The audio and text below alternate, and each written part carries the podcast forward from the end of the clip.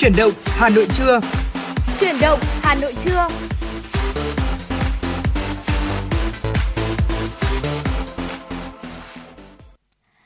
Kính chào quý vị và các bạn. Quý vị thân mến, bây giờ là chương trình Chuyển động Hà Nội trưa và đồng hành cùng với quý vị thính giả trong 120 phút trực tiếp của Chuyển động Hà, Hà Nội trưa nay vẫn sẽ là hai MC đã đi qua 60 phút cùng với Chuyển động Hà Nội sáng cùng với quý vị. Đó là Thu Thảo và Trọng Khương. Và nếu như quý vị chúng ta có mong muốn được lắng nghe một giai điệu âm nhạc hoặc là mong muốn được gửi tặng một lời nhắn yêu thương tới những người thân, bạn bè của mình thì quý vị cũng đừng quên hai kênh để có thể tương tác với Chuyển động Hà Nội quý vị nhé. Đầu tiên đó chính là số hotline 024 3773 6688 và trang fanpage FM96 Thời sự Hà Nội.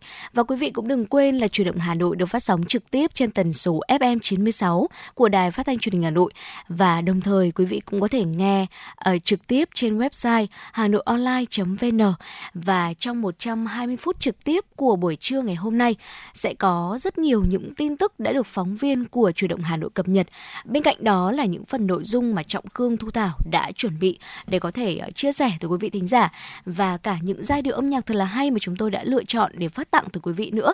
Và hy vọng rằng là 120 phút đồng hành sắp tới ờ, chúng tôi sẽ cung cấp cho quý vị ờ, thật là nhiều những thông tin ờ, bổ ích và lý thú. Và ngay bây giờ xin mời quý vị chúng ta sẽ cùng đến với những giai điệu âm nhạc đầu tiên của chuyển động Hà Nội trưa. Trước khi cùng chúng ta cùng nhau đến với những thông tin được cập nhật bởi biên tập viên Thu Vân quý vị nhé.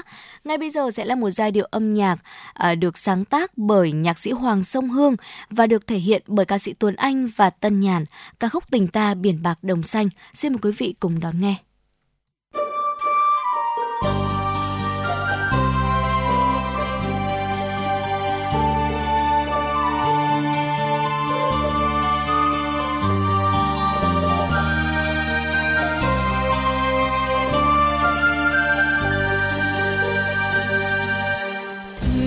Anh ra khơi khi chân mây ưng hồng. Thuyền anh ra khơi đâu có ngại chi sóng gió trên đoàn thuyền hai âu vui sóng gió nhớ đồng làng quê cánh cò bay trên thảm lụa nơi tự do chan chứa bao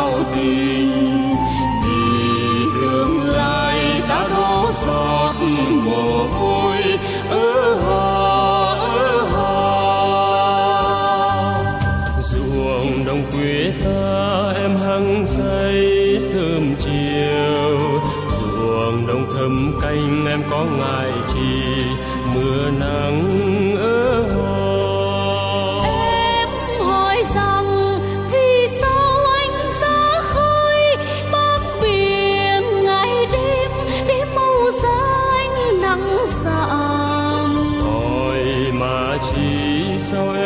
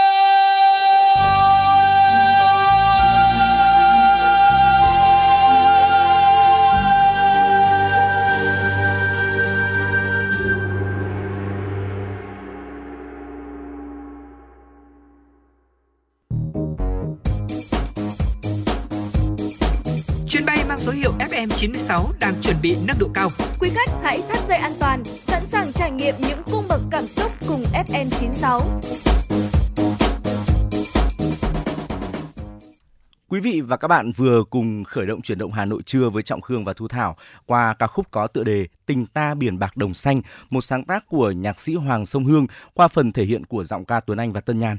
Quý vị hãy cố định tần số 96 MHz đồng hành với chúng tôi đi qua 120 phút của chương trình để có thể cập nhật những thông tin thời sự đáng chú ý.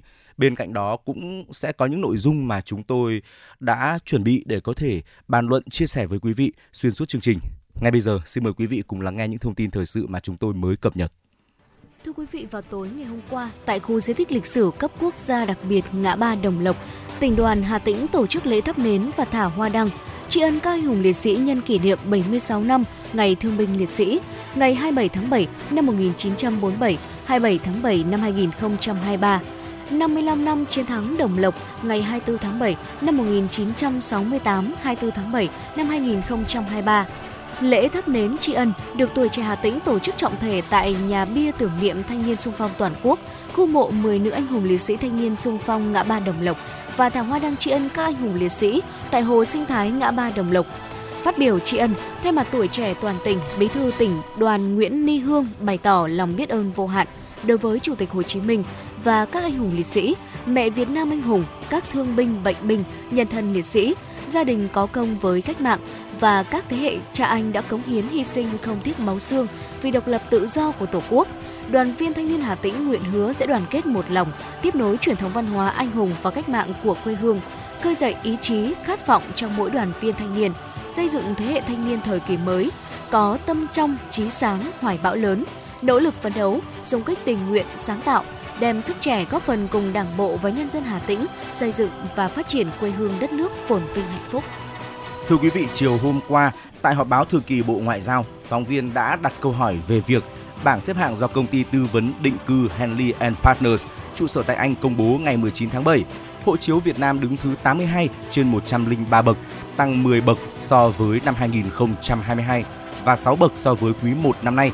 Tuy nhiên thì số lượng điểm đến miễn hoặc chỉ cần xin thị thực cửa khẩu, thị thực điện tử của người cầm hộ chiếu Việt Nam không thay đổi so với đầu năm.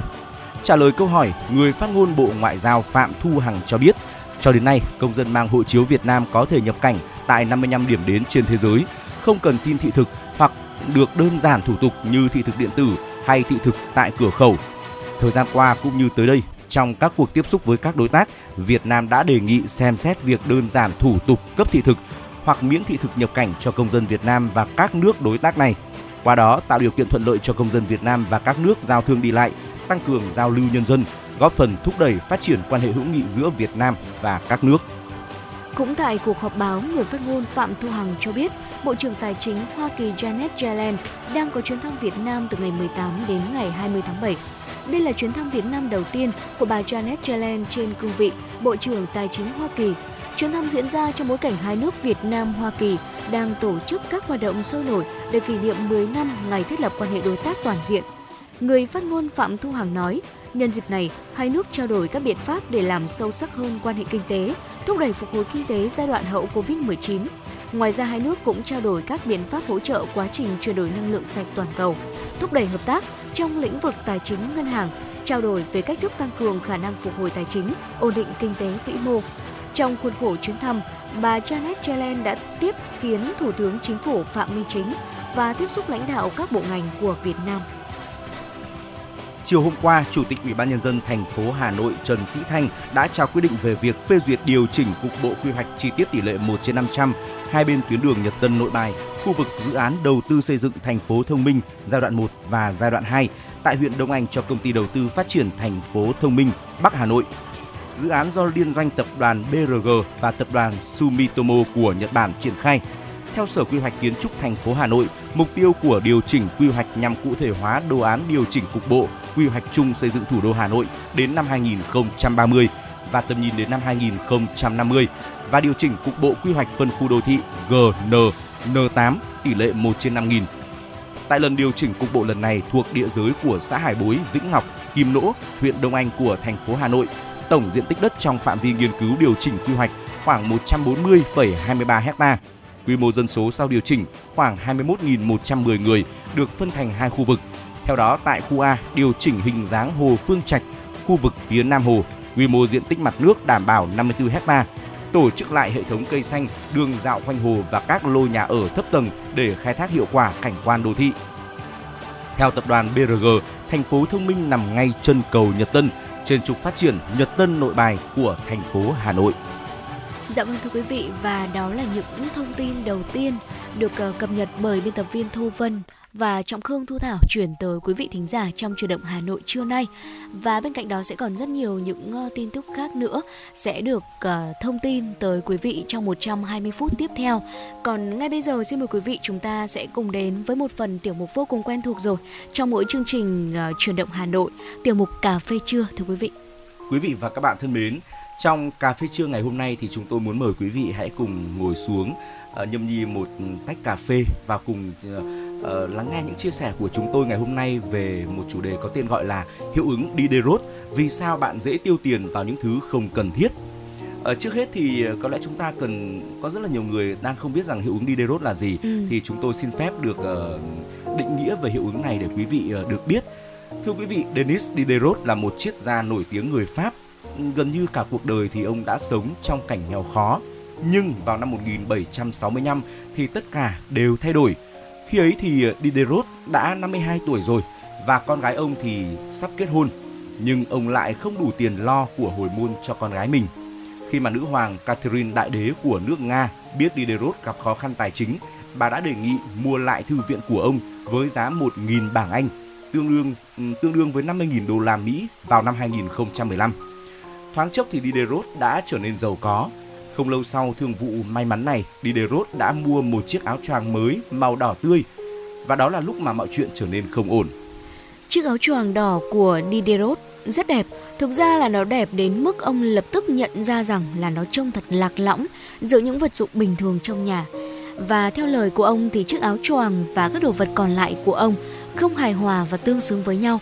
Vị triết gia sớm cảm thấy là muốn mua thêm một vài những món đồ mới nữa cho xứng với vẻ đẹp của chiếc áo choàng này.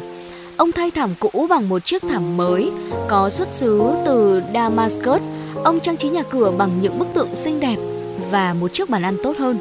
Ông mua một cái gương mới đặt bên trên chiếc áo choàng và ông bỏ cái ghế rơm ra tiền sảnh và thay thế nó bằng một chiếc ghế da. Hành vi mua sắm theo hứng này được biết đến với một tên gọi mà chúng tôi đã giới thiệu ở đầu chương trình ngày hôm nay, đó là hiệu ứng Diderot. Theo hiệu ứng Diderot thì việc sở hữu một món đồ mới sẽ thường tạo ra một cái tâm lý mua sắm nhiều hơn và dẫn đến vòng xoáy mua sắm, khiến chúng ta tiêu tiền vào những thứ mà mình không thật sự cần thiết và kết quả đó là chúng ta mua những thứ mà trước kia mình chẳng bao giờ cần để được hạnh phúc hoặc là thỏa mãn. Vậy thì có một câu hỏi đặt ra rằng đâu là lý do mà chúng ta lại muốn đổ tiền vào những thứ mình không thực sự cần như vậy? Quý vị và các bạn có thể là bắt gặp những hành vi của hiệu ứng ở nhiều khía cạnh khác nhau trong cuộc sống như là uh, quý vị mua một chiếc đầm mới, một chiếc váy mới hoặc là một chiếc áo mới và giờ thì quý vị phải mua thêm một đôi giày, một đôi guốc hoặc là với những món phụ kiện khác nữa như là cặp bông tai cho tương xứng. Rồi thì ờ, quý vị ờ, sắm cho con mình một cô búp bê và tiếp tục mua thêm nhiều phụ kiện cho búp bê mà trước giờ thậm chí quý vị còn không biết là có tồn tại. Rồi thì à, quý vị mua một chiếc ghế sofa mới và bỗng cảm thấy mình không thấy vừa ý với cách bày trí phòng khách nhà mình nữa. Những cái ghế kia, những cái bàn cà phê ư hay là cái thảm này, tất cả khi đó thì chúng ta đều thấy nó cần phải thay đổi rồi. Xu hướng tự nhiên của cuộc sống là sự tích lũy. Chúng ta hiếm khi nghĩ đến việc đơn giản hóa, loại bỏ hoặc giảm bớt mà thay vào đó là luôn tích lũy, thêm vào, nâng cấp và tạo ra thêm. Dạ vâng thưa quý vị, vậy thì chúng ta sẽ cần giải quyết cái tình trạng này như thế nào đây? Hiệu ứng Diderot cho thấy rằng là cuộc sống của chúng ta không ngừng có thêm nhiều thứ. Vì vậy mà chúng ta sẽ cần phải biết cách lựa chọn loại bỏ và tập trung vào những thứ thật sự quan trọng hơn và ngay sau đây sẽ là một số những cách mà giúp chúng ta có thể làm được điều đó. Đầu tiên đó là bớt tiếp xúc với quảng cáo. Tại sao lại như vậy ạ? Thực ra chia sẻ với anh Trọng Khương cũng như là quý vị thính giả một chút đó là khi mà Thu Thảo còn nhỏ đi trên những cái đoạn đường lớn mà chúng ta hay thấy những tấm pano quảng cáo được treo ở trên những cái những cái cây cột rất là cao ở dọc đường á. Thu Thảo nghĩ rằng là um, tại sao người ta lại treo như thế nhỉ đằng nào thì năm nào mình cũng sẽ phải thay một cây mới bởi vì bão táp mưa xa sẽ làm nó hỏng cả thôi mà ừ. ở sau này khi mà lớn lên rồi đi học rồi tiếp xúc nhiều hơn với quảng cáo với truyền thông thì mới biết rằng là sức mạnh của quảng cáo nó vô cùng lớn ừ. có nghĩa là chỉ cần một người uh, được tiếp xúc với quảng cáo đó có nghĩa là cái quảng cáo đó nó đã đến gần thêm với một người ừ. và giúp cho một công chúng biết đến cái đơn vị đến với mặt hàng của họ rồi ừ. vậy thì khi mà chúng ta tiếp xúc quá nhiều với quảng cáo về một mặt hàng nào đấy chúng ta sẽ cảm thấy là mình tò mò mình muốn biết là nó như thế nào và khi mà nó hợp với gu thời trang nó hợp với con mắt của mình nó hợp với gu thẩm mỹ của mình rồi ừ. và ví dụ như hợp với căn nhà của mình hợp với căn phòng của mình thì mình sẽ muốn sắm nó về ừ. đúng không ạ ừ, chính vì vậy mà chúng ta sẽ cần phải bớt tiếp xúc với quảng cáo thì đồng nghĩa với việc là chúng ta cũng sẽ bớt đi một cái sự tò mò về một sản phẩm nào đó ừ. và cũng bớt đi một cách để chúng ta có thể đốt tiền vào những thứ mà chúng ta không thật sự cần. Ừ. tiếp đó là hãy mua các vật dụng phù hợp với hiện tại. Có nghĩa là ở thời điểm hiện tại quý vị hãy xem xét xem là mình thật sự cần đến những cái gì và những cái thứ gì mà mình không thật sự cần. Sau đó thì hãy lên một danh sách và mua theo những cái thứ đồ mà mình thật sự cần thiết ở thời điểm hiện tại thôi quý vị nhé.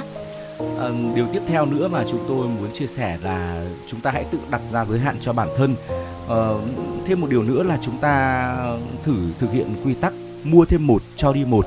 Tức là chúng ta mua sắm một món đồ mới thì với một món đồ cũ chúng ta có thể là uh, cho lại hoặc là thanh lý ừ. cho người thân bạn bè hoặc là những ai có nhu cầu sử dụng món đồ đó. Tiếp theo nữa là mình thử sống một tháng mà không sắm đồ mới xem.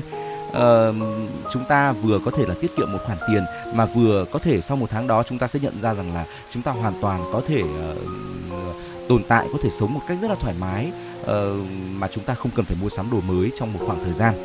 Tiếp theo nữa là hãy từ bỏ mong muốn có thêm nhiều thứ. Thưa quý vị xu hướng tự nhiên của con người là tiêu thụ nhiều hơn chứ không phải là ít đi. Mặc dù vậy thì việc thực hiện những bước thiết thực để hạn chế thói quen mua sắm theo hứng sẽ giúp cuộc sống của chúng ta tốt đẹp hơn. Và như Diderot có từng chia sẻ rằng hãy lấy ví dụ của tôi làm một bài học. Nghèo khó có tự do của nghèo khó giàu sang có trở ngại của giàu sang. Và khi mà sưu tầm câu chuyện này để chia sẻ với quý vị thì bản thân trọng khương thấy rằng là cái hiệu ứng Diderot này nó đã ờ, được mọi người được được các nhà khoa học ờ, tìm ra ừ. khám phá ra đặt tên. Nó tồn tại được gần 300 năm rồi và đến thời điểm hiện tại thì còn vẫn rất là đúng đúng không ạ?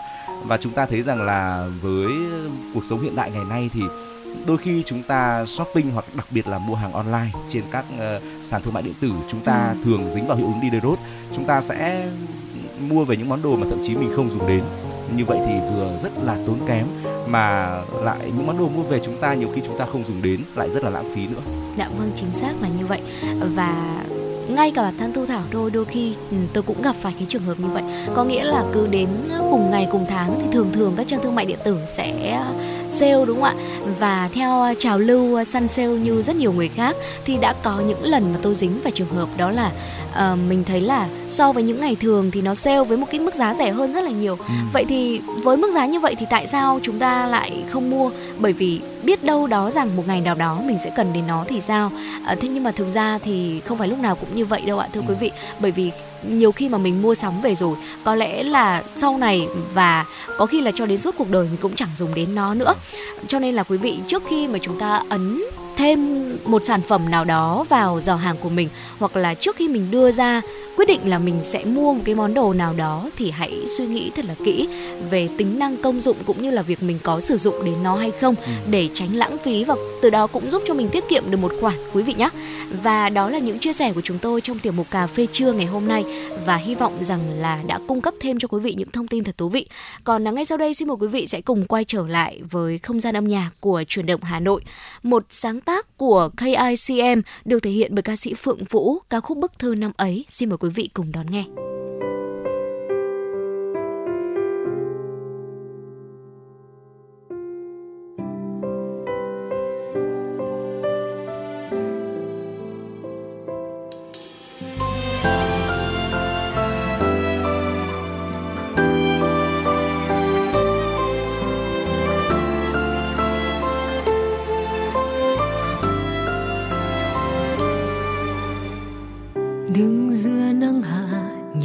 lại từng chút ký ức.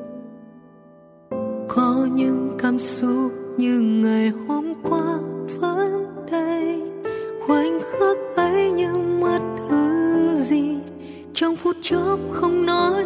Thành câu hết hôm nay sẽ không còn những ngày tôi lớn. Nơi ấy mỗi chiều vẫn thường đợi anh về chung.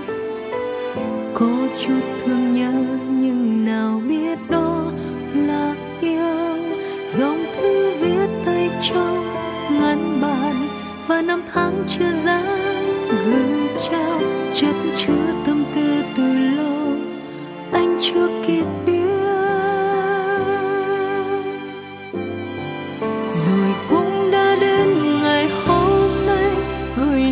chia xa mái trường, một màu tinh khôi áo trắng khép lại tuổi học trò bao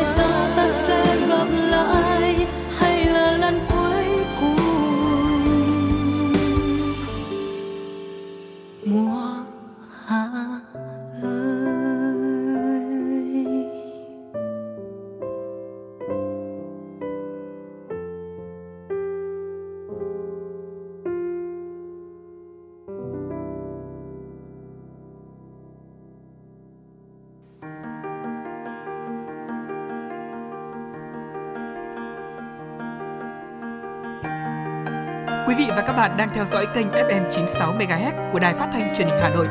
Hãy giữ sóng và tương tác với chúng tôi theo số điện thoại 024 3773 6688. FM 96 đồng hành trên mọi nẻo đường.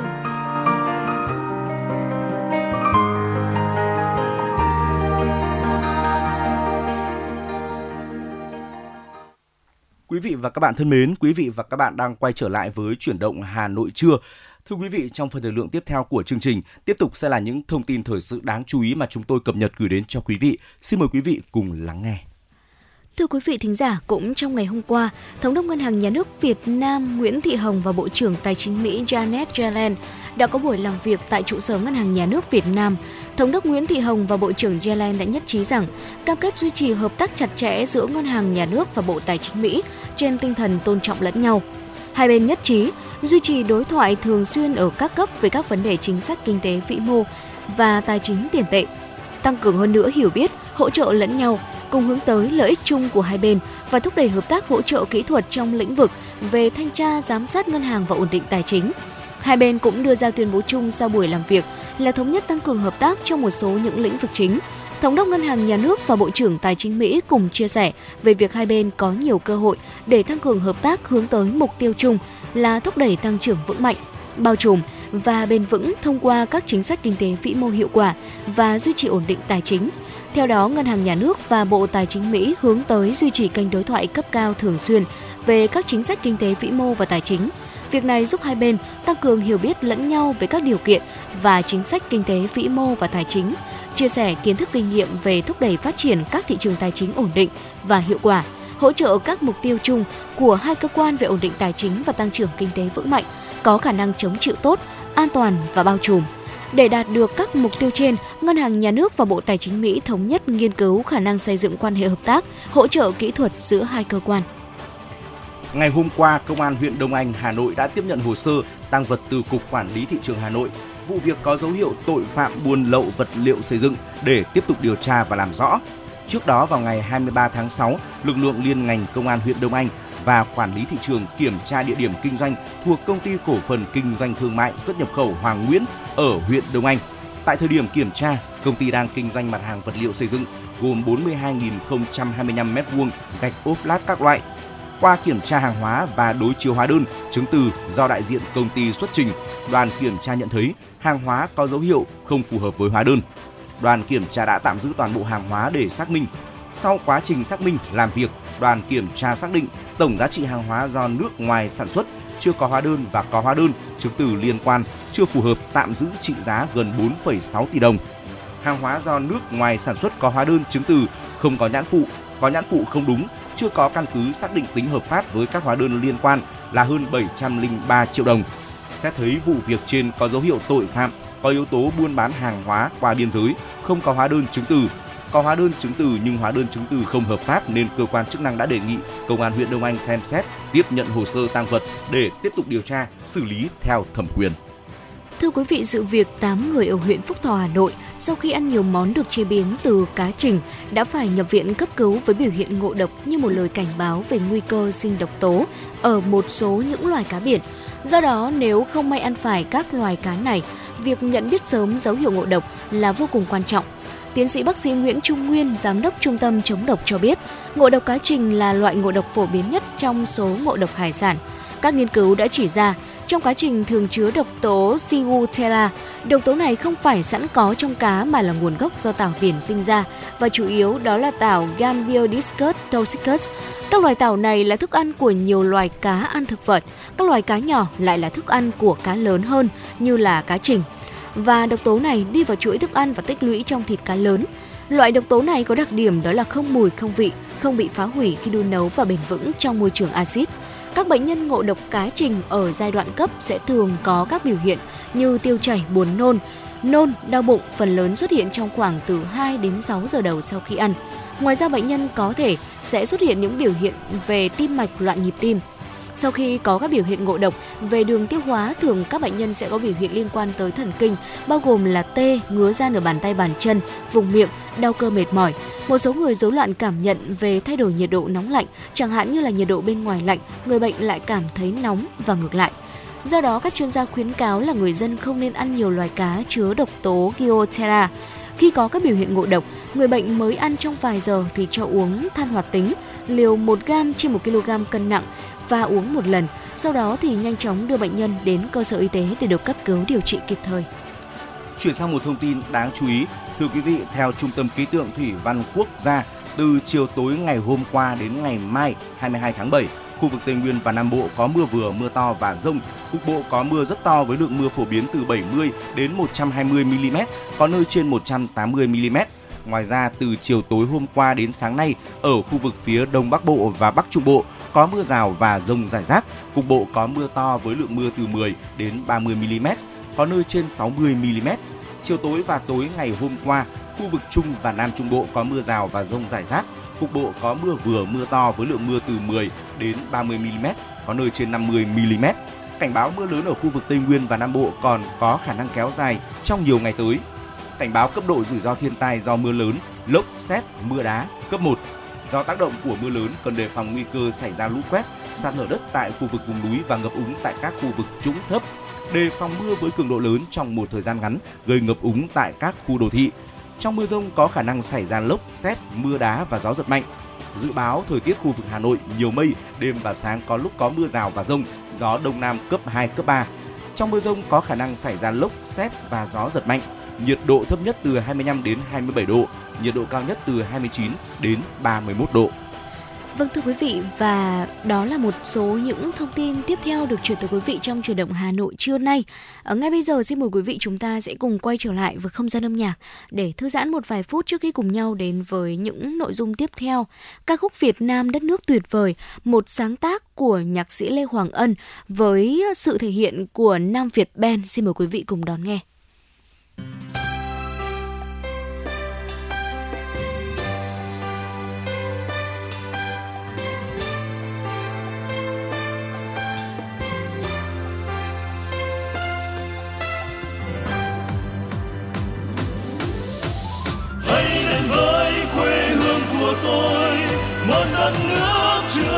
Tình người nụ cười tươi chào đón.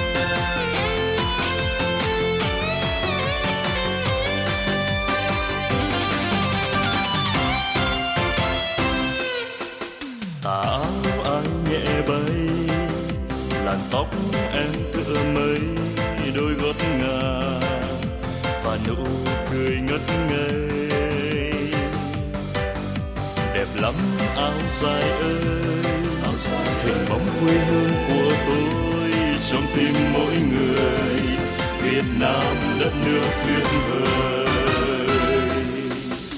Đây thăng long có kính ngàn đời như sông hương chìm non bài thơ. Nghe chiều rơi trên bến nhà rồng, về bến ninh kiều, dịu dàng chiếc áo cà ba.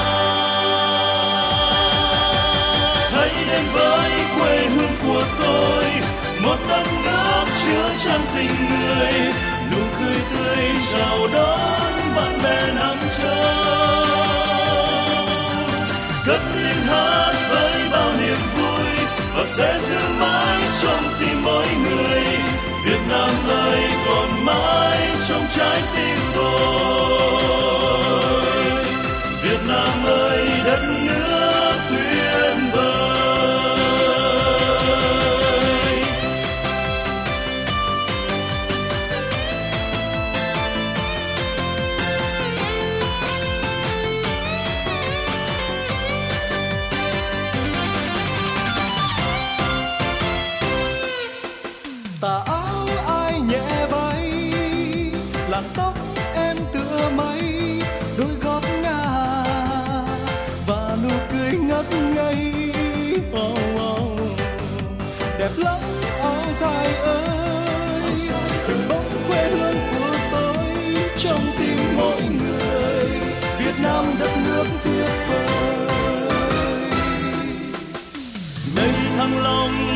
kính ngàn đời. Nghe sông hương chìm non bài thơ, nghe chiều rơi trên bến nhà rồng. Về bên ninh kiều, dịu dàng chiếc áo bà ba. Hãy đến với quê hương của tôi, một đất nước chứa trang tình người. Nụ cười tươi chào đón bạn bè năm châu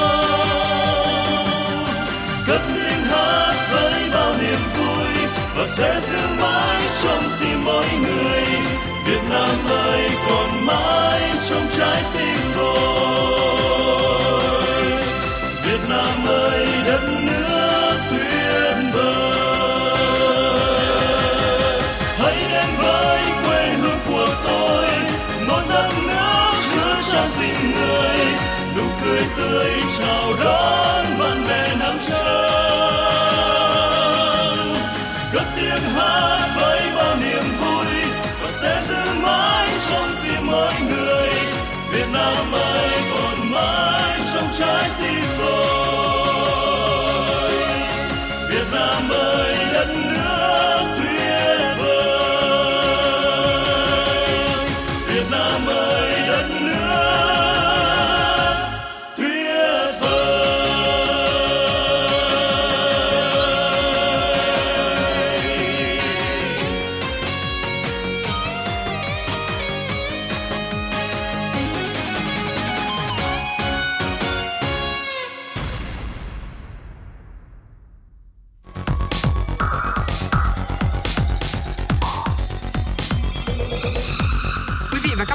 theo dõi kênh FM 96 MHz của đài phát thanh truyền hình Hà Nội. Hãy giữ sóng và tương tác với chúng tôi theo số điện thoại 024 3773 6688.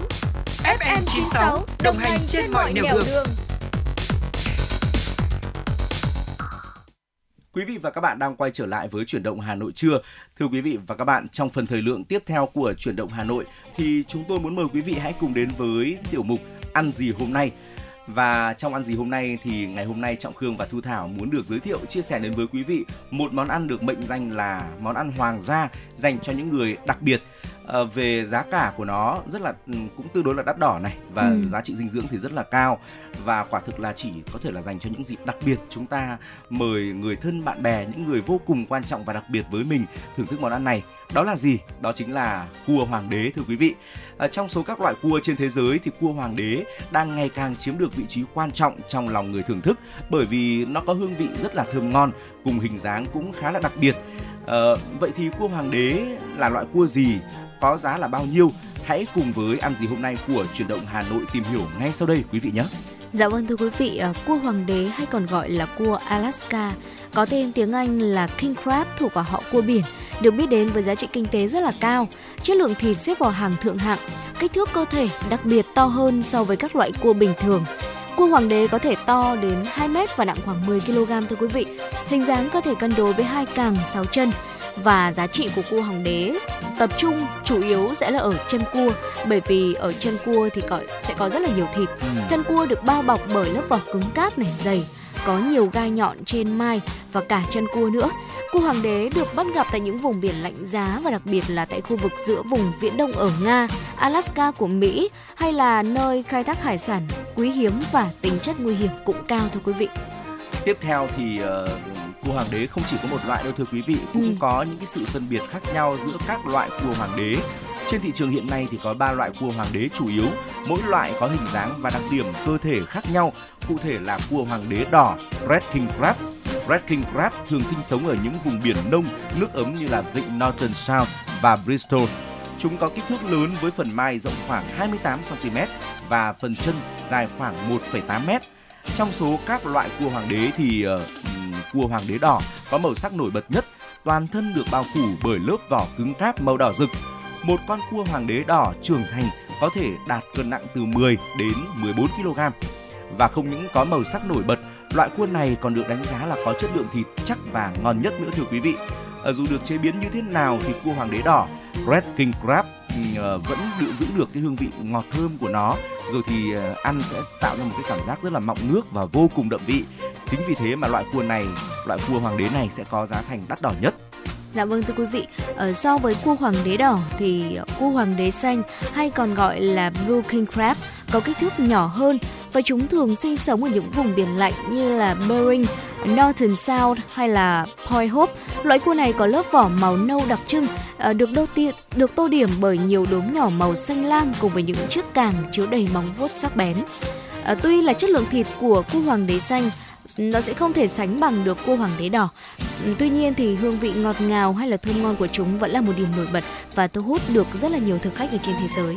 Ừ, tiếp theo nữa một loại cua hoàng đế dường như là ít phổ biến hơn hai loại cua kể trên. Tuy ừ. nhiên thì cũng là là một loại cua mà đem lại khá là nhiều giá trị về dinh dưỡng và kinh tế.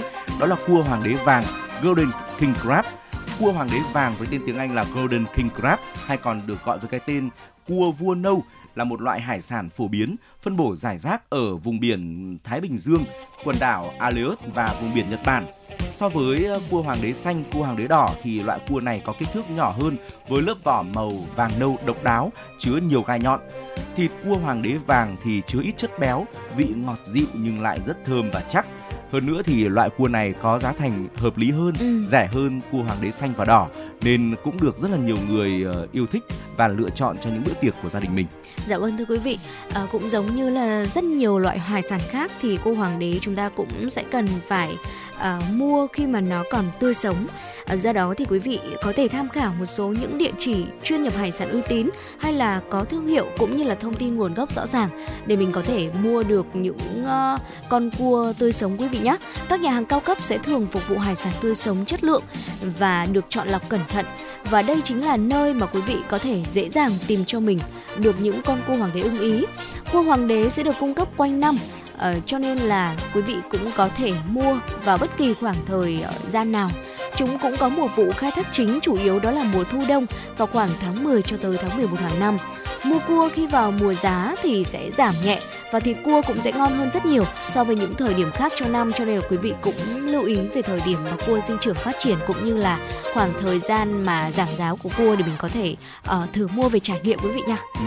Và khi mà bàn luận đến đây thì có lẽ là một câu hỏi được rất rất nhiều quý vị thính giả đặt ra đó là chi phí mức giá để chúng ta mua một con cua hoàng đế là bao nhiêu đây ừ. để chúng ta có thể thưởng thức uh, điều đầu tiên phải khẳng định rằng uh, loại cua này có giá rất là đắt rồi À, theo khảo sát vào thời điểm uh, khoảng một năm về trước ấy, cua hoàng đế trên thị trường có giá rơi vào khoảng như sau ạ cua hoàng đế đỏ thì có giá vào khoảng vào khoảng từ 1 triệu 8 cho đến 3 triệu 200 nghìn đồng một cân cua tươi sống 1 triệu 1 cho đến 1 triệu 6 một cân cua ngộp và 800 nghìn đến 1 triệu đồng cho một cân cua đông lạnh lâu.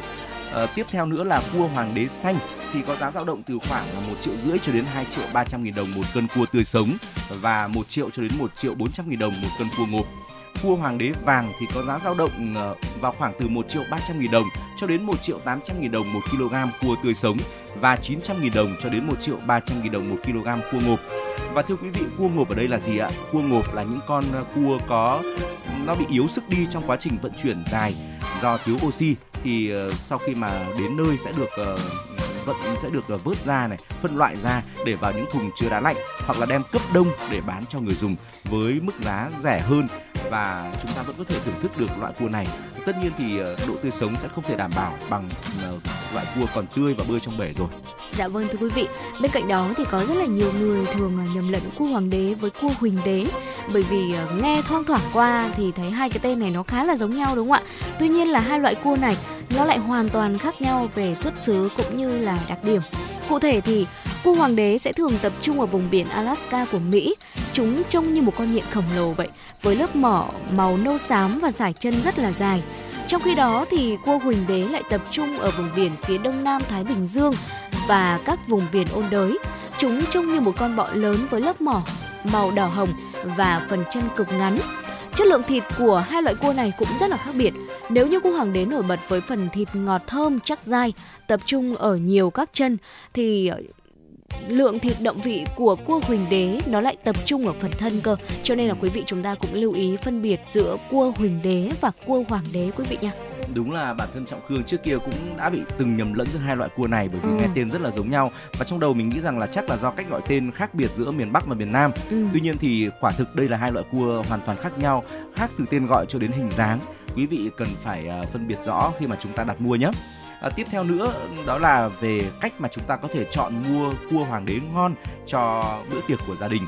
Cấu tạo cơ thể của cua hoàng đế rất là khác so với cua bình thường. Thịt thì không tập trung ở phần thân cua mà lại là ở chân thưa quý vị. Do đó mà chúng ta chỉ cần chọn những con cua hoàng đế có chân càng nó dài và to là được. Chú ý là chọn mua những con cua có chân hoạt động linh hoạt này để đảm bảo chúng vẫn còn tươi sống và còn khỏe mạnh. Trong trường hợp mua cua đông lạnh thì cua phải có màu sắc vẫn còn tươi sáng, đều màu, không có mùi lạ. Chúng ta hãy cầm thử thân cua thì sẽ thấy nặng này, trọng lượng tương xứng với kích thước, tránh chọn những con nhẹ hơn so với hình dáng của cua, tức là cân lên thì rất là nhẹ nhưng mà nhìn bên ngoài thì con cua lại thấy rất là to. Và thưa quý vị, hy vọng là sau những thông tin mà Trọng Khương và Thu Thảo chia sẻ về một món ăn rất là đặc biệt, rất là thơm ngon, ờ, mang lại nhiều giá trị ờ, về kinh tế cũng như dinh dưỡng, đó là cua hoàng đế thì ờ, phần nào đã giúp quý vị có thể giải đáp được rất là nhiều những thắc mắc và những câu hỏi về cua hoàng đế. Ví dụ như đây là loại cua gì, giá bao nhiêu, các loại cua và nơi mua. Chúc quý vị sẽ tìm mua được những con cua hoàng đế thật là ưng ý để có thể thiết đãi những người đặc biệt trong gia đình của mình nhé. Còn bây giờ xin mời quý vị chúng ta sẽ cùng quay trở lại với không gian âm nhạc của chuyển động Hà Nội. Ở một sáng tác của nhạc sĩ Tiến Nguyễn với phần thể hiện của 50 ca sĩ nhí, ca khúc Việt Nam I Love xin mời quý vị cùng đón nghe.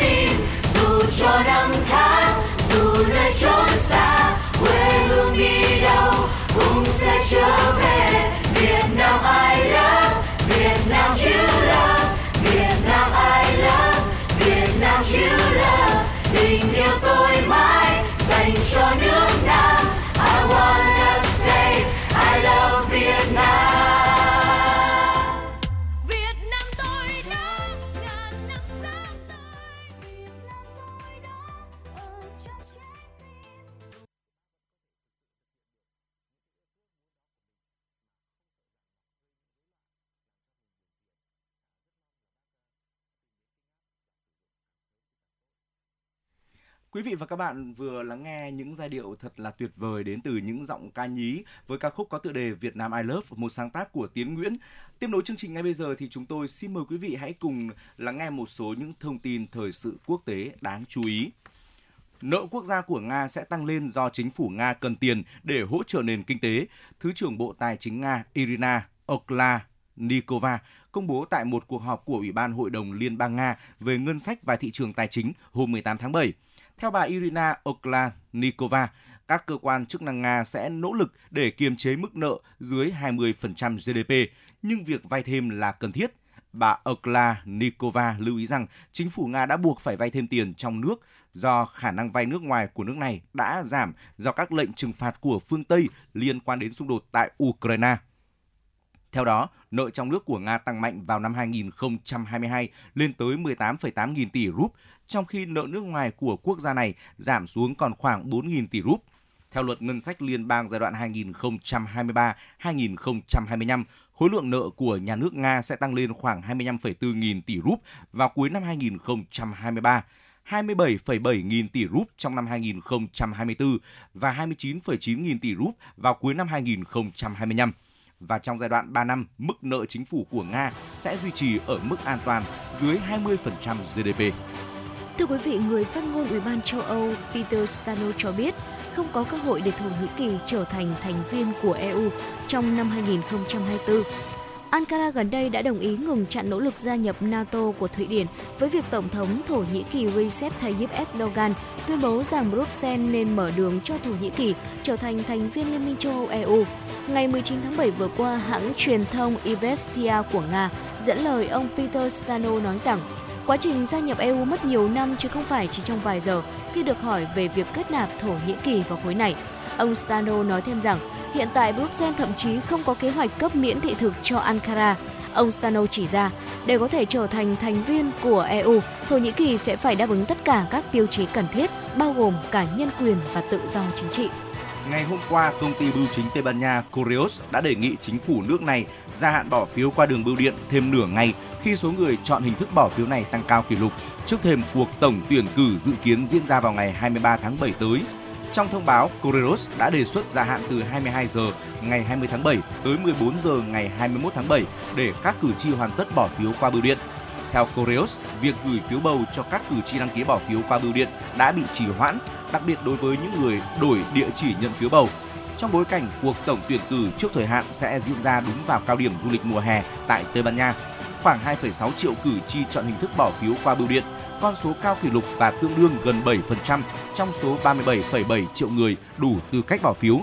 Theo lãnh đạo nghiệp đoàn của Correos, Jada Lano, nhiều người xếp hàng để bỏ phiếu qua bưu điện tại những điểm du lịch nổi tiếng, trong khi ít người tập trung tại trung tâm các thành phố lớn. Bà Lano cũng cho biết rằng nhiều cử tri Tây Ban Nha có xu hướng đưa ra quyết định vào phút chót. Theo hãng thông tấn Yonhap, chính phủ Hàn Quốc ngày hôm qua đã công bố thành lập 7 khu phức hợp chuyên ngành phục vụ phát triển các ngành công nghiệp bán dẫn, màn hình và pin thứ cấp tại các thành phố lớn trên cả nước. Theo kế hoạch, chính phủ Hàn Quốc sẽ xây dựng hai khu phức hợp dành riêng cho ngành chế tạo chip bao gồm khu nằm giữa hai thành phố Yongin và Pyeongtaek, một khu tại thành phố Gumi, bốn khu phức hợp dành cho pin thứ cấp ở các thành phố là Changyung, Pohang, Semangum và Ulsan. Các khu phức hợp còn lại sẽ dành cho lĩnh vực màn hình được đặt tại các thành phố Cheonan và Asan. Quý vị và các bạn thân mến, đó là một số những thông tin thời sự quốc tế đáng chú ý chúng tôi cập nhật. Như vậy là 60 phút đầu tiên của chương trình đã trôi qua thật nhanh. Chúng ta vẫn còn 60 phút tiếp theo được đồng hành cùng với nhau trong chuyển động Hà Nội trưa. Trước khi đến với những nội dung đáng chú ý ở phần sau của chương trình, hãy cùng Trọng Khương và Thu Thảo đến với một giai điệu âm nhạc tiếp theo. Xin mời quý vị cùng đến với giọng ca của nam ca sĩ Quang Linh với ca khúc có tựa đề Chim sáo ngày xưa, một sáng tác của nhạc sĩ Nhất Sinh. Xin mời quý vị cùng lắng nghe.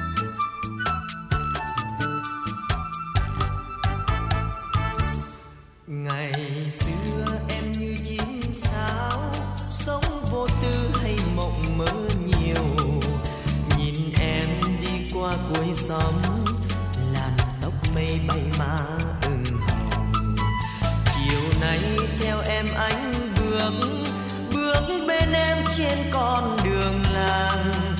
Nhìn em, anh như muốn nói, này cô bé kia chờ anh đi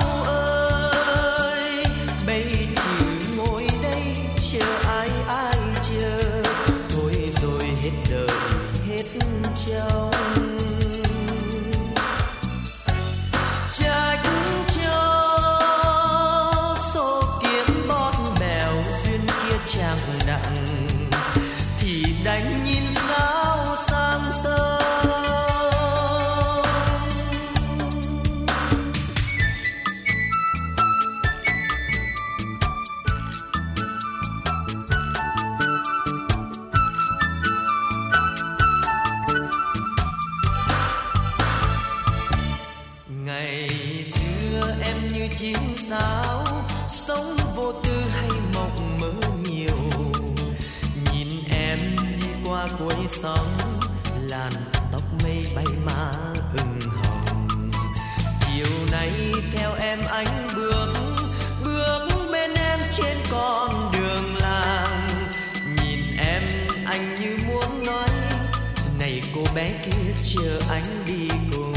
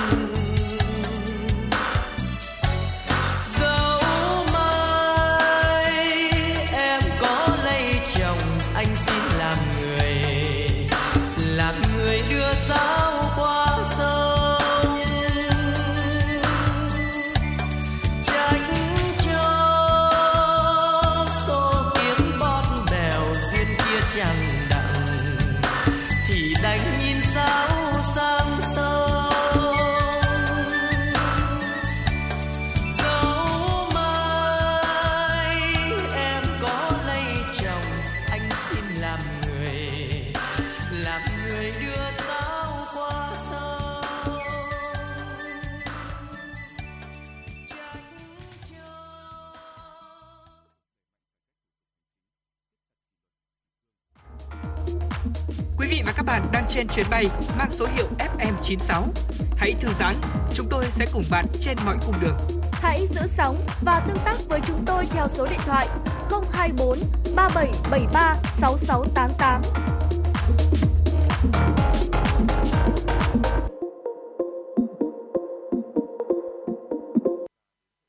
Quý vị và các bạn đang tiếp tục đồng hành với chuyển động Hà Nội trưa. Chương trình được phát sóng trên tần số FM 96 MHz của Đài Phát thanh và Truyền hình Hà Nội.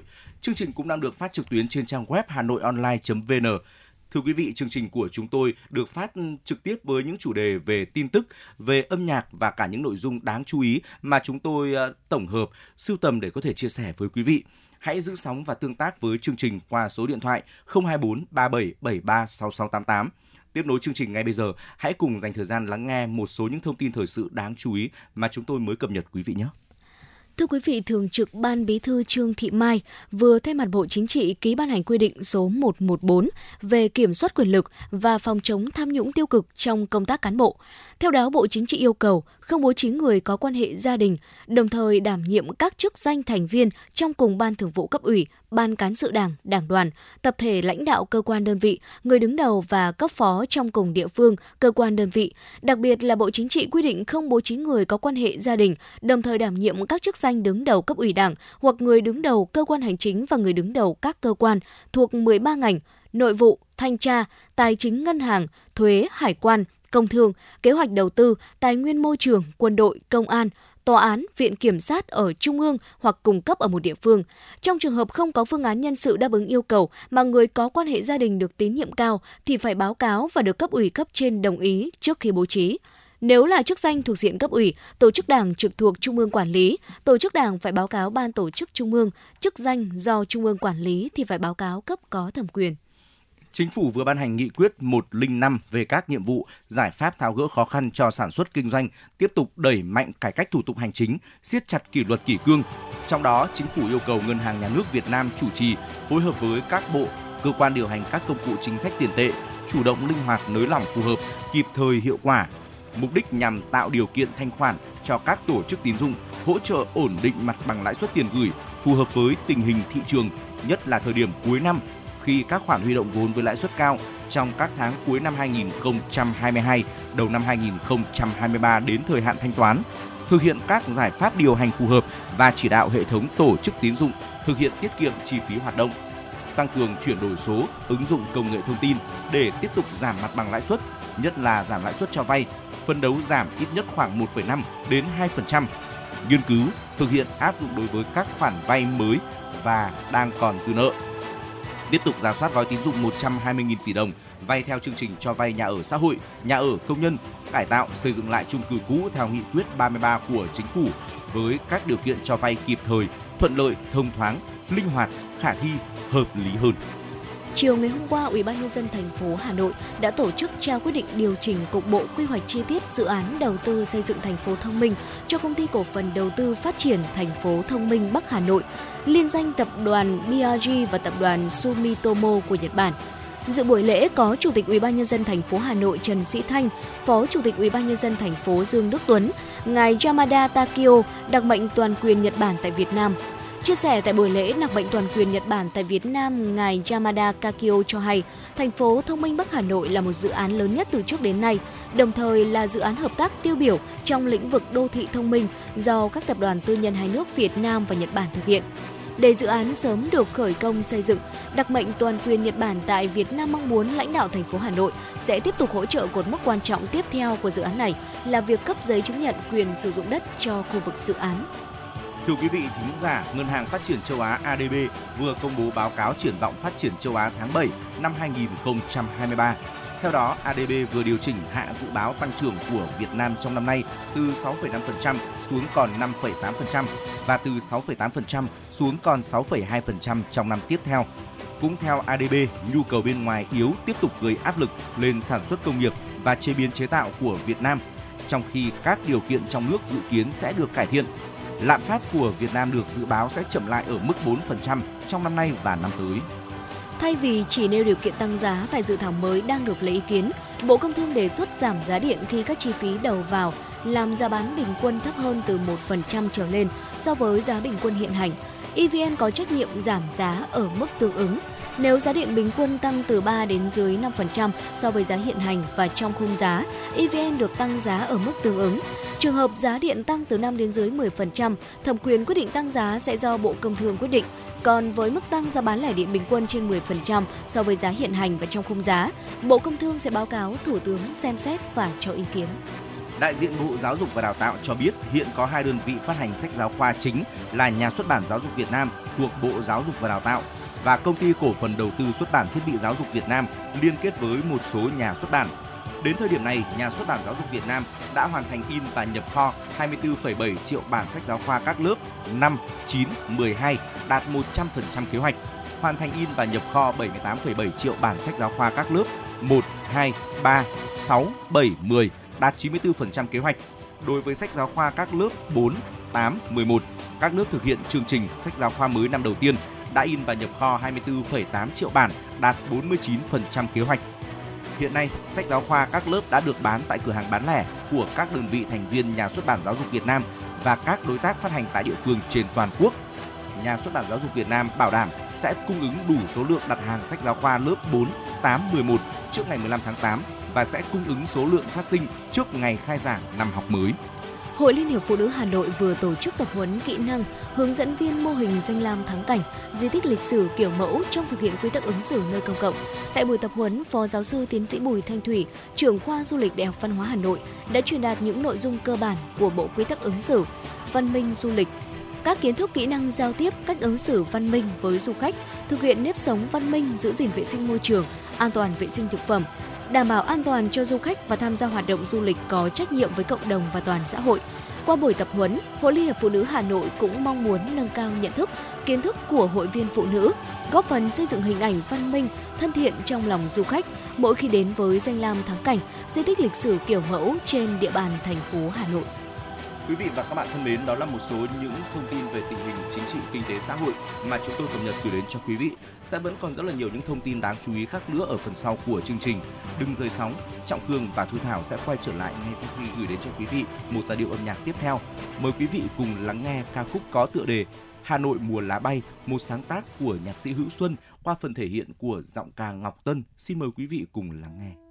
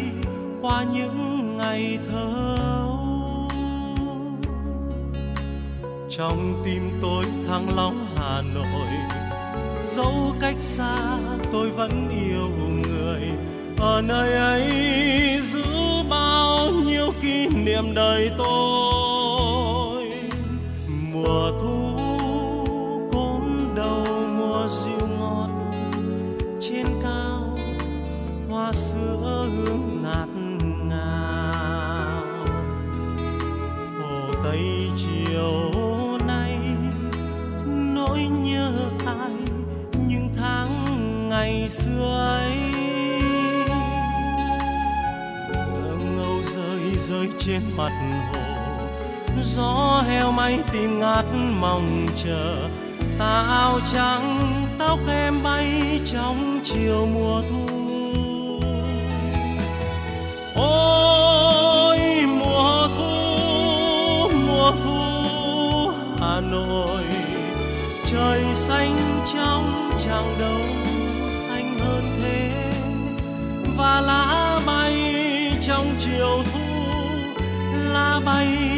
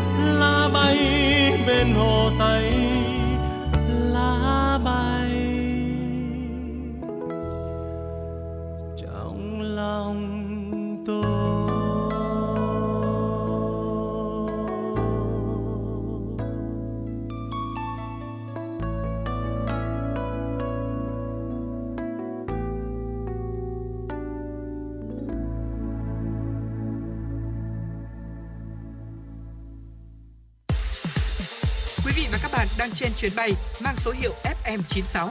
Hãy thư giãn, chúng tôi sẽ cùng bạn trên mọi cung đường.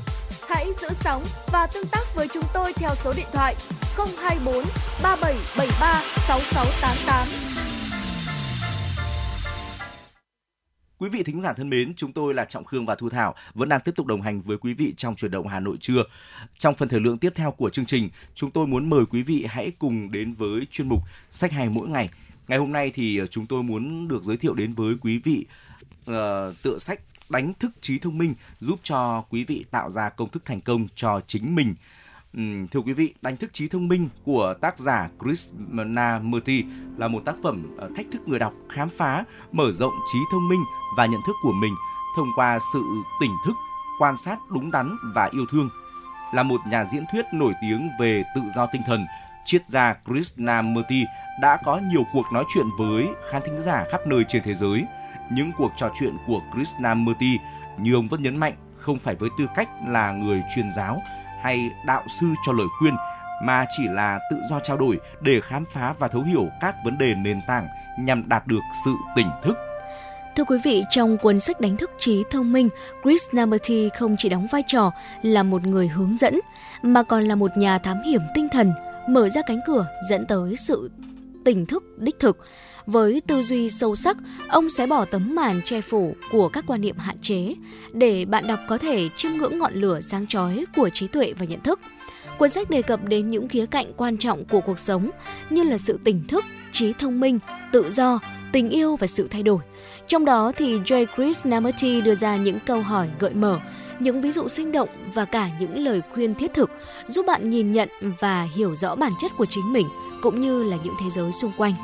Để trả lời cho câu hỏi, trí thông minh là gì? Trí thông minh có cá nhân hóa hay không? Triết gia Krishnamurti lý giải, trí thông minh vốn không có cái tôi, không phải là kết quả của suy luận, niềm tin, ý kiến hay lý luận. Trí thông minh xuất hiện khi não bộ phát hiện ra khả năng sai lầm của nó, khi nó phát hiện nó có khả năng gì và không có khả năng gì. Thưa quý vị, uh, trí thông minh thì xuất hiện khi mà trí, tâm và thân thật sự hài hòa. có nghĩa là thân thể không bị trí não áp bức và áp đặt kỷ luật, một thân thể sống động tích cực, không nghiện ngập. Và ta cũng phải có một trái tim không bị kích động, không đa cảm, không cảm xúc, không nồng nhiệt mà mang một cảm thức về sự đầy đủ, về chiều sâu, phẩm chất, sức mạnh vốn chỉ có thể có được khi có tình yêu. Và ta phải có một trí não, có không gian mênh mông. Chỉ khi đó mới có sự hòa hợp. Để thức tỉnh trí thông minh, Krishnamurti nhấn mạnh tầm quan trọng của việc quan sát và nhận thức đúng đắn về suy nghĩ, cảm xúc và hành động của chúng ta. Thông qua việc quan sát và nhận thức đúng đắn về suy nghĩ, cảm xúc và hành động, chúng ta mới có khả năng nhìn thấu và hiểu rõ hơn bản chất của chính mình. Từ đó mới có thể trải nghiệm một trí thông minh thực sự. Tác giả cũng hướng dẫn độc giả khám phá sự tự do và giải thoát những ràng buộc và hạn chế trong tư duy và hành động, khuyến khích mỗi người tìm hiểu và đối diện với sự thật về chính mình. Tình yêu cũng là một chủ đề quan trọng trong cuốn sách này. Trong đó thì Krishnamurti đề cao tình yêu như một trạng thái toàn diện, không chỉ liên quan đến mối quan hệ cá nhân mà còn liên quan đến tình yêu đối với con người, tự nhiên và cả thế giới. Tình yêu được coi là một động lực, là một lực lượng đáng kinh ngạc giúp chúng ta thức tỉnh và khám phá sự tồn tại đích thực. Con người có xu hướng quên đi rằng xã hội chúng ta, nền văn hóa trong đó ta sống, quy định chúng ta là kết quả của nỗ lực, của xung đột, của phiền não và đau khổ của con người. Vì ta là thế giới mà thế giới là ta, nên chúng ta sẽ phải có trách nhiệm đối với sự hỗn loạn của thế giới bên ngoài và chính bên trong mình. Và để thay đổi xã hội thì trước hết phải thay đổi chính ta. Đó dường như là một thái độ tiếp cận đơn giản, triệt để với toàn bộ vấn đề. Cuốn sách khuyến khích người đọc để ý đến sự tỉnh thức và khả năng thay đổi của chính mình.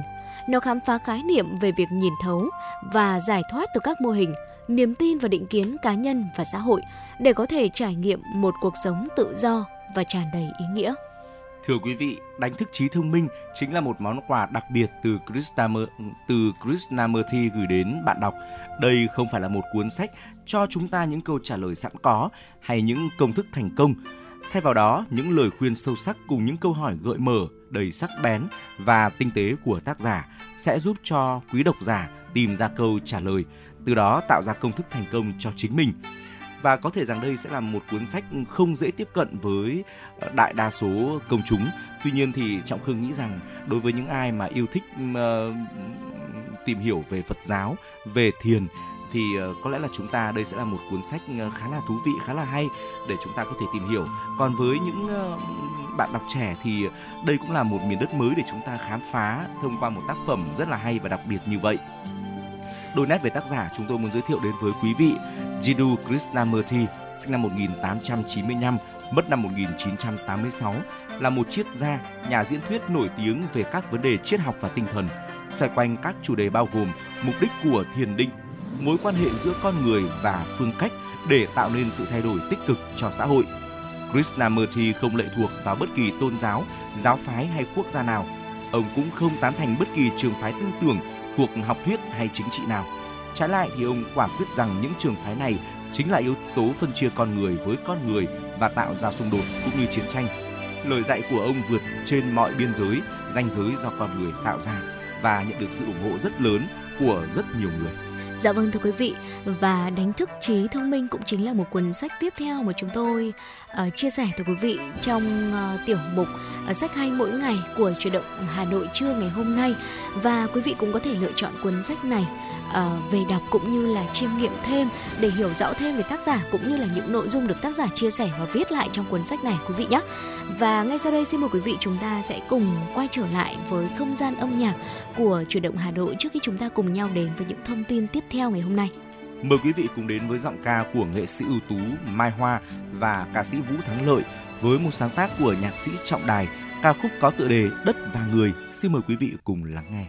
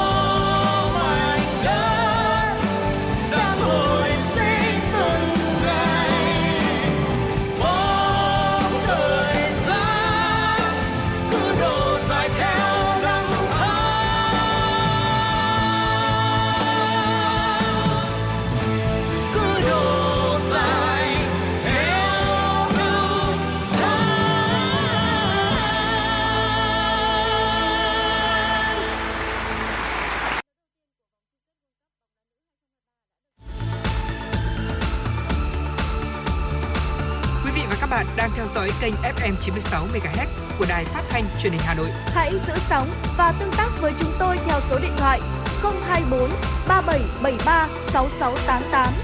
FM 96 đồng hành trên mọi nẻo đường. đường.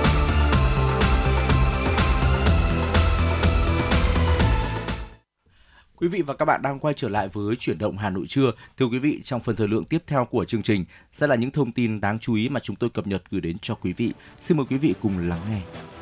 Hội Cựu Chiến binh thành phố Hà Nội đã tổ chức gặp mặt cựu chiến binh thương binh tiêu biểu nhân kỷ niệm 76 năm Ngày Thương binh Liệt sĩ 27 tháng 7.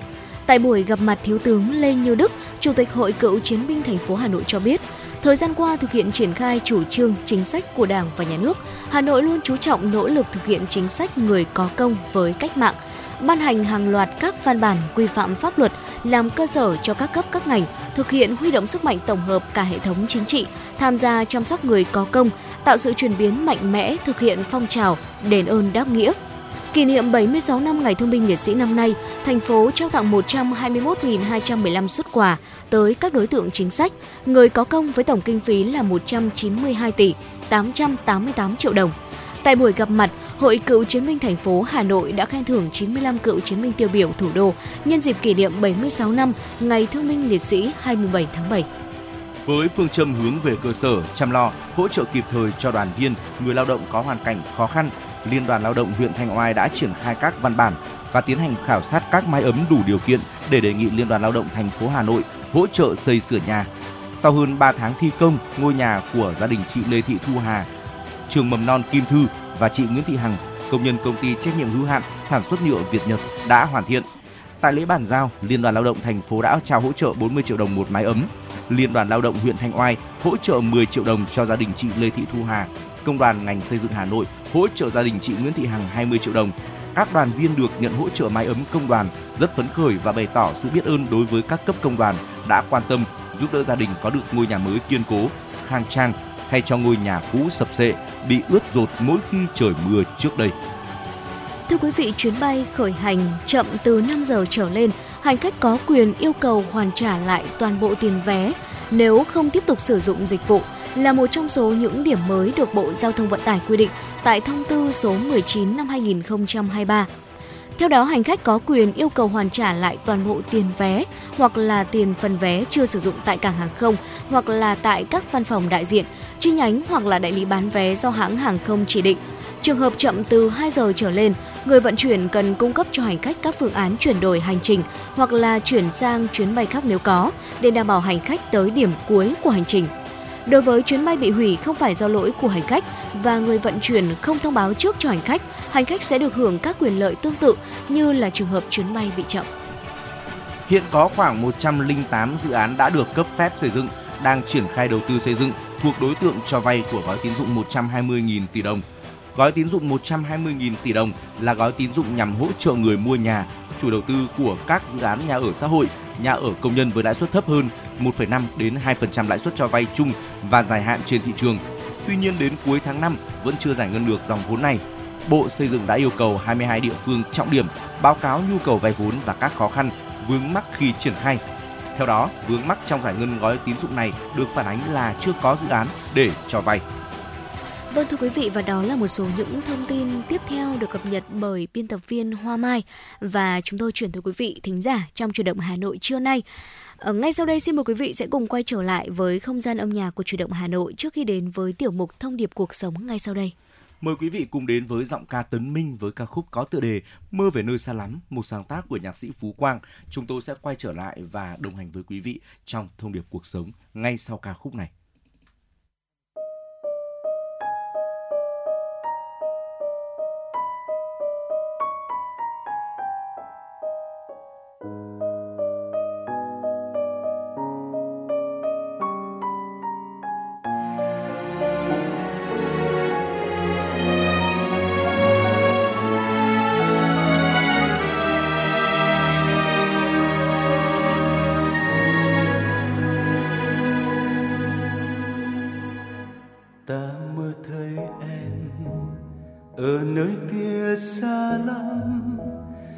một hà nội ngây ngất nắng, một hà nội run run heo mây.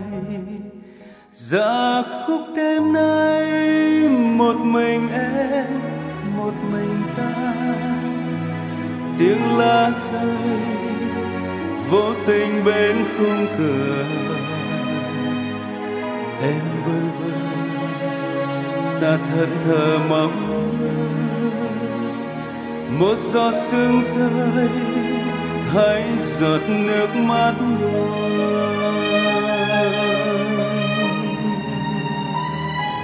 Ta mơ thấy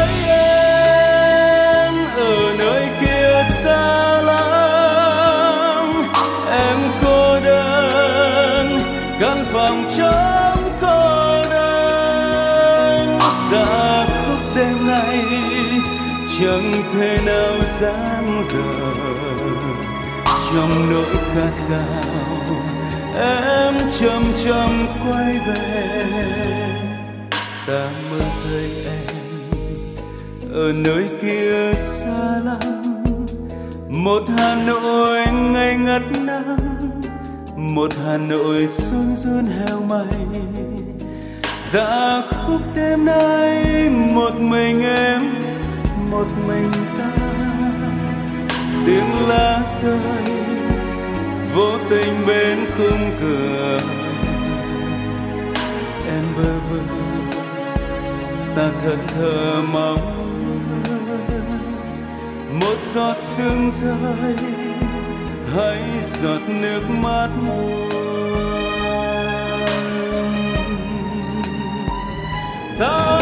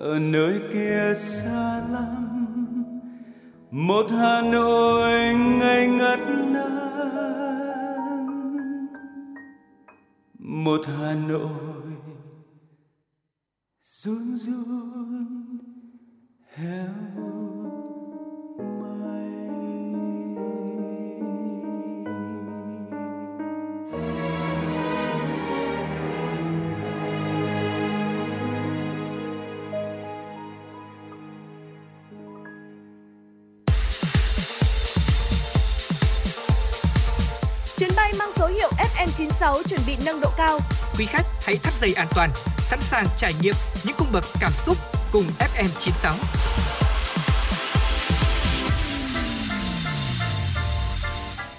Quý vị và các bạn đang tiếp tục đồng hành trong chuyển động Hà Nội trưa. Thưa quý vị, trong phần thời lượng tiếp theo của chương trình, chúng tôi muốn mời quý vị cùng đến với thông điệp cuộc sống. Quý vị thân mến, cuộc đời là chuỗi hành trình trưởng thành với rất là nhiều thử thách. Nghịch cảnh ập đến không chỉ chứa đựng khó khăn mà còn có bước chuyển ngoặt. Tìm được ờ, sinh cơ này, cuộc đời đổi thay, lên hương lúc nào không hay.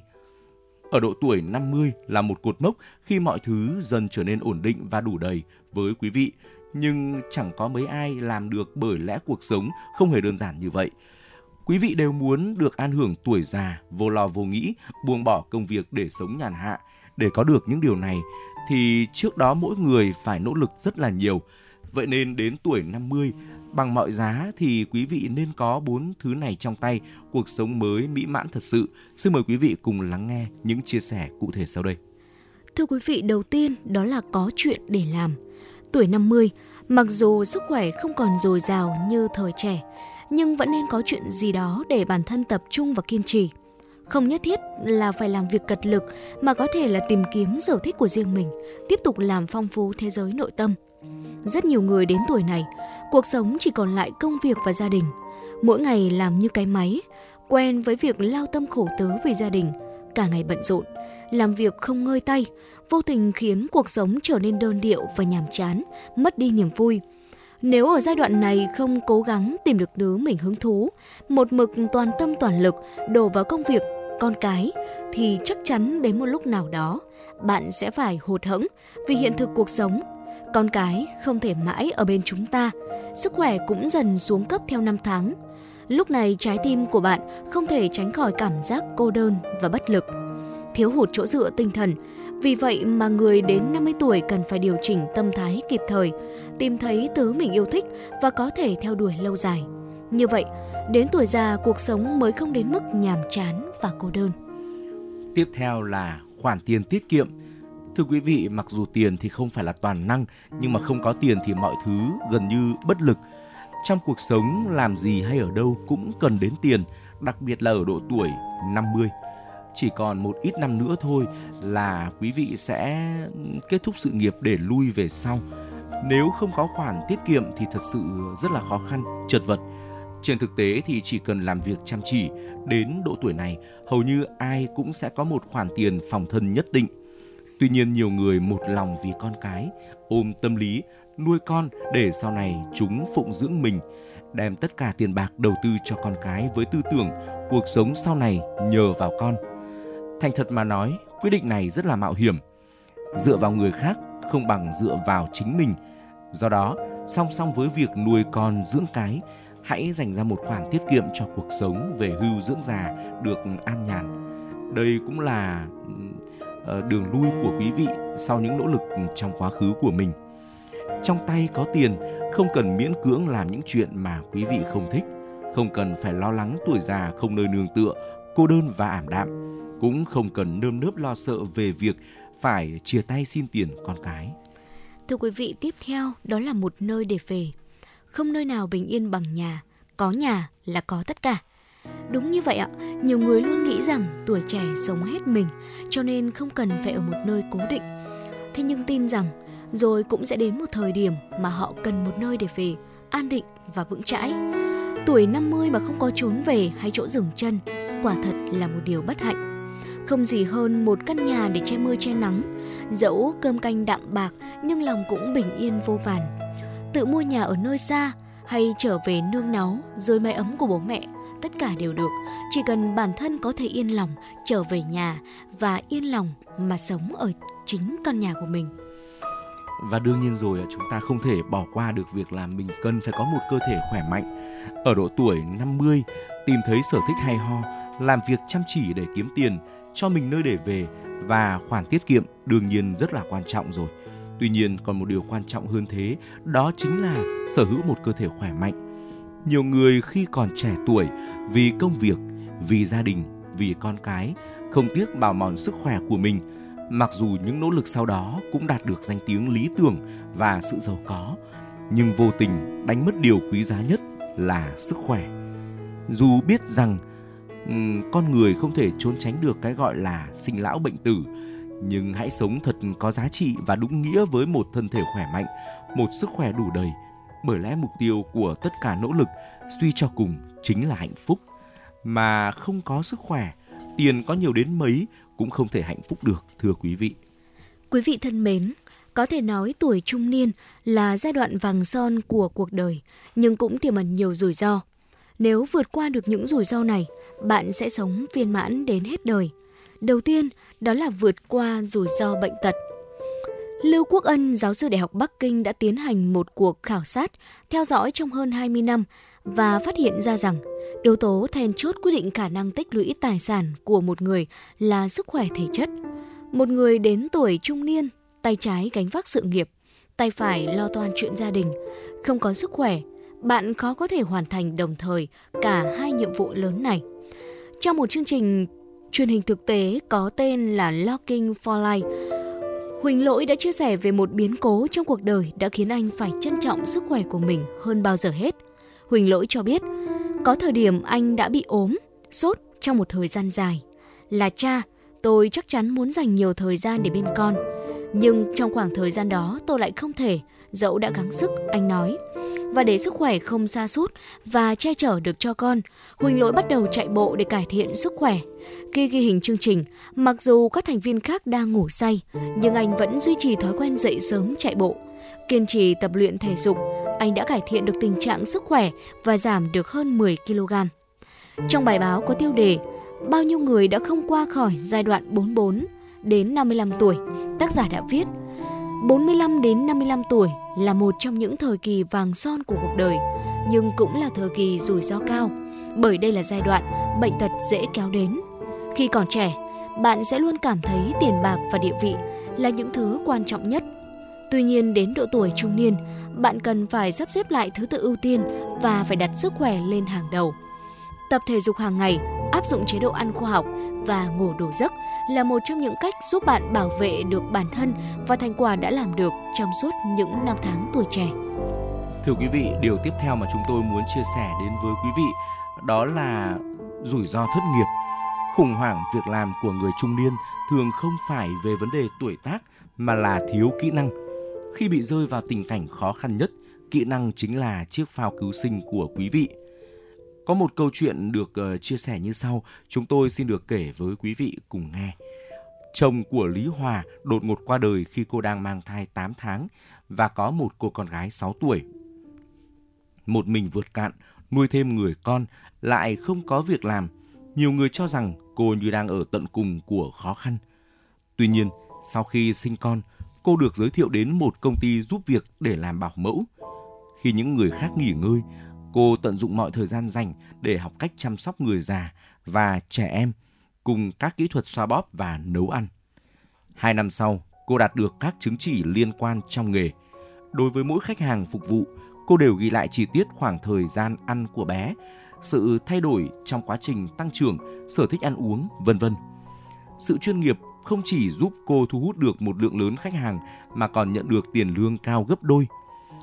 Vì vậy nên dẫu đang làm công việc gì, khó khăn ra sao, mức lương như thế nào, điều quan trọng là quý vị phải trở thành một người không thể thay thế ở vị trí đó.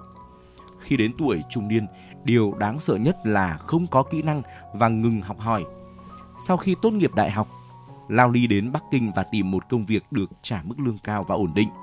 Nhưng trong suốt 10 năm đó, kỹ năng làm việc của anh hầu như không được cải thiện. Dưới làn sóng của thế hệ trẻ giàu năng lượng và nhiệt huyết, anh đã bị đào thải khỏi công ty do không cập nhật và bắt kịp được những thông tin và kiến thức mới. Nếu không ngừng không ngừng học hỏi, quý vị và các bạn sẽ bị bùa vây ở mọi hướng khi bước đến tuổi trung niên. Học thêm một kỹ năng thì quý vị sẽ mở cho mình thêm một lối thoát. Biết thêm một kỹ năng, quý vị sẽ có nhiều lựa chọn hơn trong cuộc sống.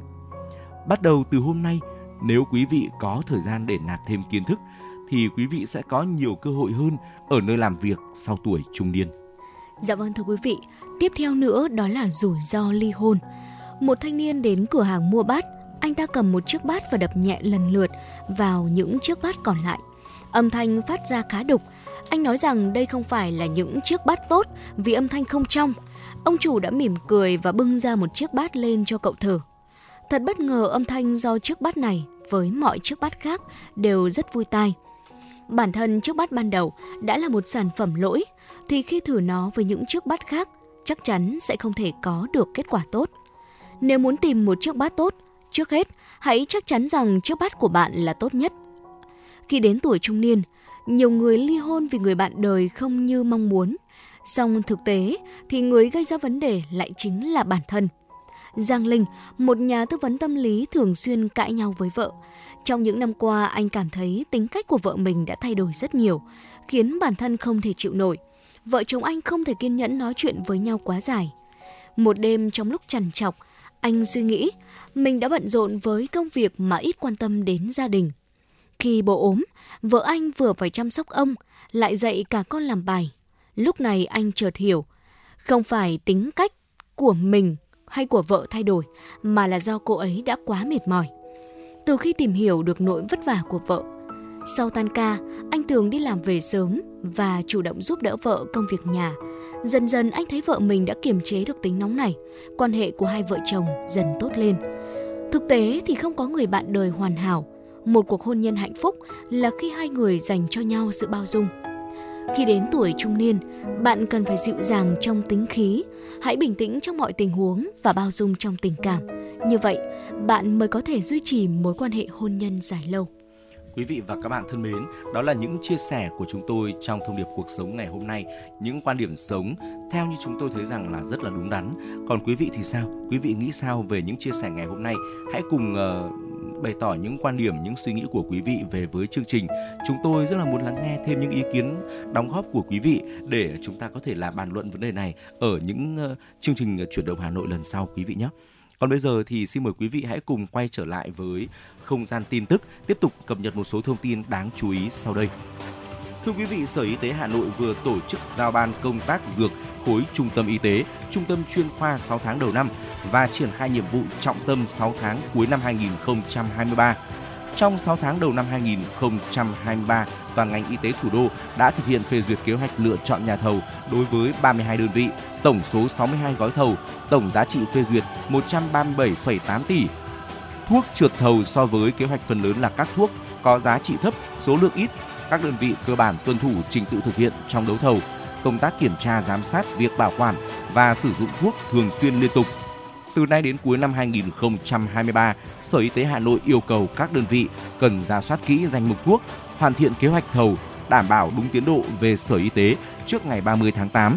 Các đơn vị cần phát huy vai trò của dược lâm sàng trong việc xây dựng danh mục thuốc, giám sát kê đơn thuốc hợp lý để người bệnh được sử dụng thuốc chất lượng nhất. Thưa quý vị, Sở Y tế Hà Nội vừa kiểm tra công tác chuẩn bị khám sức khỏe cho cán bộ thuộc diện Ban Thường vụ Thành ủy quản lý tại ba bệnh viện Đa khoa Đức Giang, Bệnh viện Thanh Nhàn và Bệnh viện Đa khoa Sơn Tây. Để chuẩn bị tốt nhất cho công tác khám chữa bệnh cho cán bộ lãnh đạo, Sở Y tế Hà Nội yêu cầu các bệnh viện phối hợp chặt chẽ với trung tâm y tế trong việc chuẩn bị cơ sở vật chất, trang thiết bị để triển khai khám sức khỏe cho cán bộ. Các đơn vị phải chủ động xây dựng kế hoạch cụ thể chi tiết, thông báo cho các cơ quan đơn vị về địa điểm, thời gian, quy trình khám kiểm tra sức khỏe cán bộ để triển khai đồng bộ thống nhất bố trí phân công đội ngũ cán bộ y tế tại khu vực đón tiếp và khu vực khám, đồng thời đảm bảo cơ sở vật chất, trang thiết bị y tế đầy đủ kịp thời, kê đơn cấp phát một số thuốc theo tiêu chuẩn quy định. Trong 6 tháng đầu năm 2023, Trung tâm Y tế huyện Đan Phượng chú trọng nâng cao chất lượng khám chữa bệnh với tổng số 29.700 lượt đến khám, đồng thời trung tâm chủ động kiểm soát tốt các dịch bệnh như COVID-19, sốt xuất huyết, tay chân miệng, thủy đậu, gia quân tổng vệ sinh môi trường phòng chống sốt xuất huyết, triển khai tiêm 362 mũi tiêm vaccine COVID-19 cho trẻ từ 5 đến dưới 12 tuổi và từ 18 tuổi trở lên. Số người dân được khám chữa bệnh kết hợp y học cổ truyền là 12.560 trên 29.700 bệnh nhân, duy trì hiệu quả công tác quản lý, khám điều trị cho bệnh nhân tăng huyết áp và đái tháo đường trên địa bàn huyện theo nguyên lý y học gia đình, đảm bảo hoạt động chuyên môn khám chữa bệnh và nhân lực theo Bộ Tiêu chí Quốc gia về y tế xã giai đoạn đến năm 2030.